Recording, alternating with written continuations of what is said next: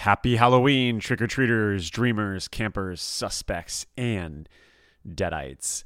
What you're about to hear is a clip from our exclusive Patreon episode on 1981's The Prowler. How do you hear the full thing? Become a member of our Patreon, The Rewind.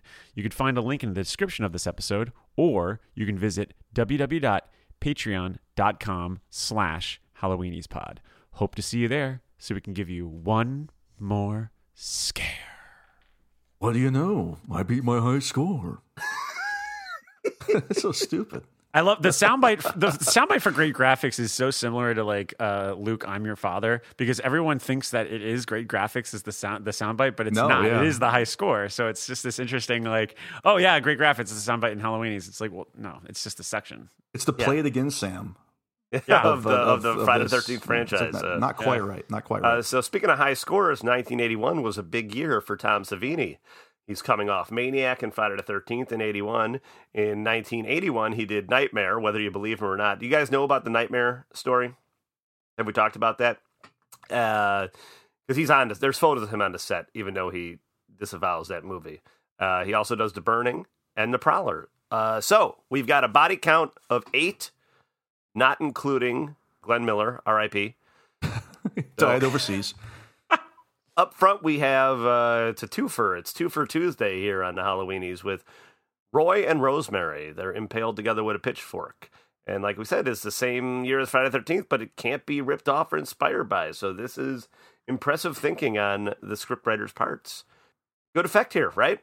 Oh, yeah. I mean, this whole movie, like, it's hard to say I can like recommend the movie, but every one of these kills is innovative. I know we usually do favorites, but I feel like we got to talk about all these a little bit. I have no problem doing that because they are all actually worth talking about because they're so unique. Like I said, compared to these other movies that were coming out, the more mainstream movies that were edited down or taken out completely. I mean, well, that's why it's weird. It's wild to just let it free flow here.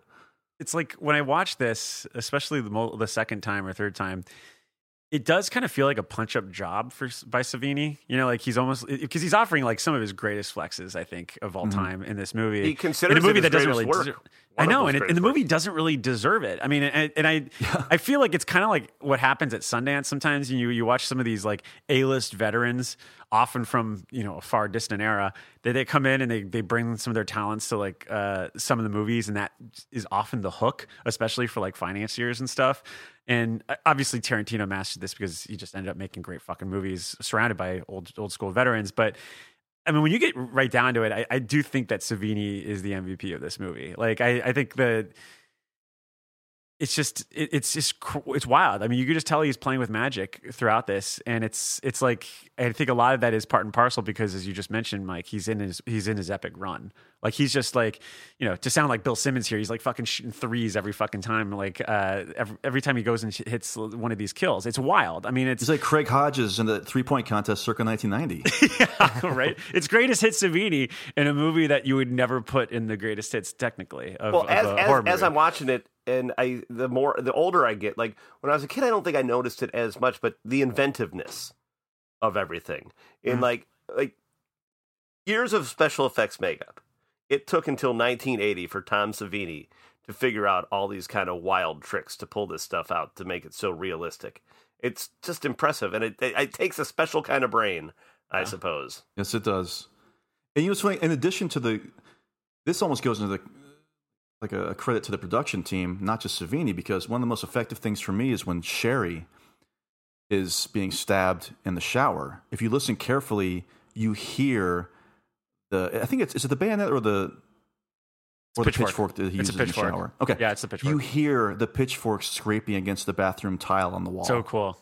That's such a great additive effect in that sequence, I think. That's why it stands out so much to me. But like I said, I mean, just that scene with our boy Carl. You see it going into that. Yeah, you see it going into his head, and which is up next. That's number 3. We have him getting stabbed through the top of the head, out the chin. I don't know how they did some of this stuff. It's pretty remarkable. I still don't. It doesn't really show seams 40 years later, which is very impressive. He does the thing where he just doesn't want to pull away, whereas everyone else does. Like, he's the type of person that's going to go and give the fucking middle finger to the little shithead kid in the audience. It's like, I see the strings, I see the strings.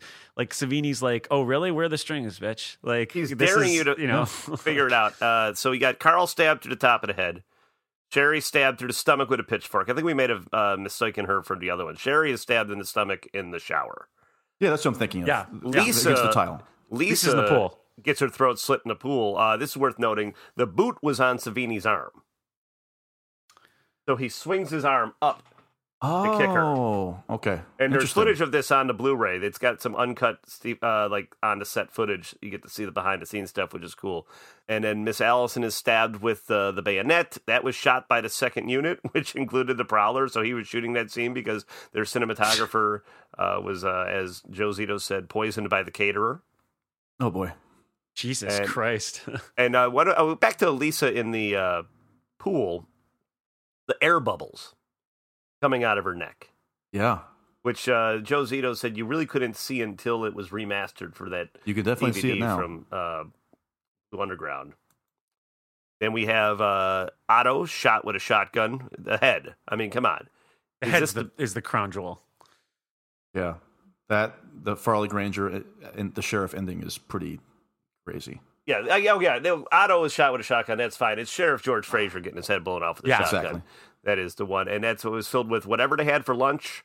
Some apple cores, some prophylactics with blood in it. That they just filled it all up with that and blew it up real good. They sure did. And then everything in between is just people walking around Chatham. Well, think about this. To that point, Justin, the German version of Rosemary's Killer omits all the gore. Oh, my God. I can't even imagine. Can you imagine watching this movie without these spices of gore? I'd be prowling around my phone. But I do love that climax. It's so creepy with the whited out eyes. And but just the aftermath going into the credits there are just... What is this? Why did you do that? It's who made this? You know, who cares though? It fumbles, but it does. I care though, because it's just it's done so much better once again in the final chapter, where you've got that weird, creepy slow motion effect with Corey Feldman's eyes, Tommy Jarvis's eyes, and this is just like you're trying to ape Brian De Palma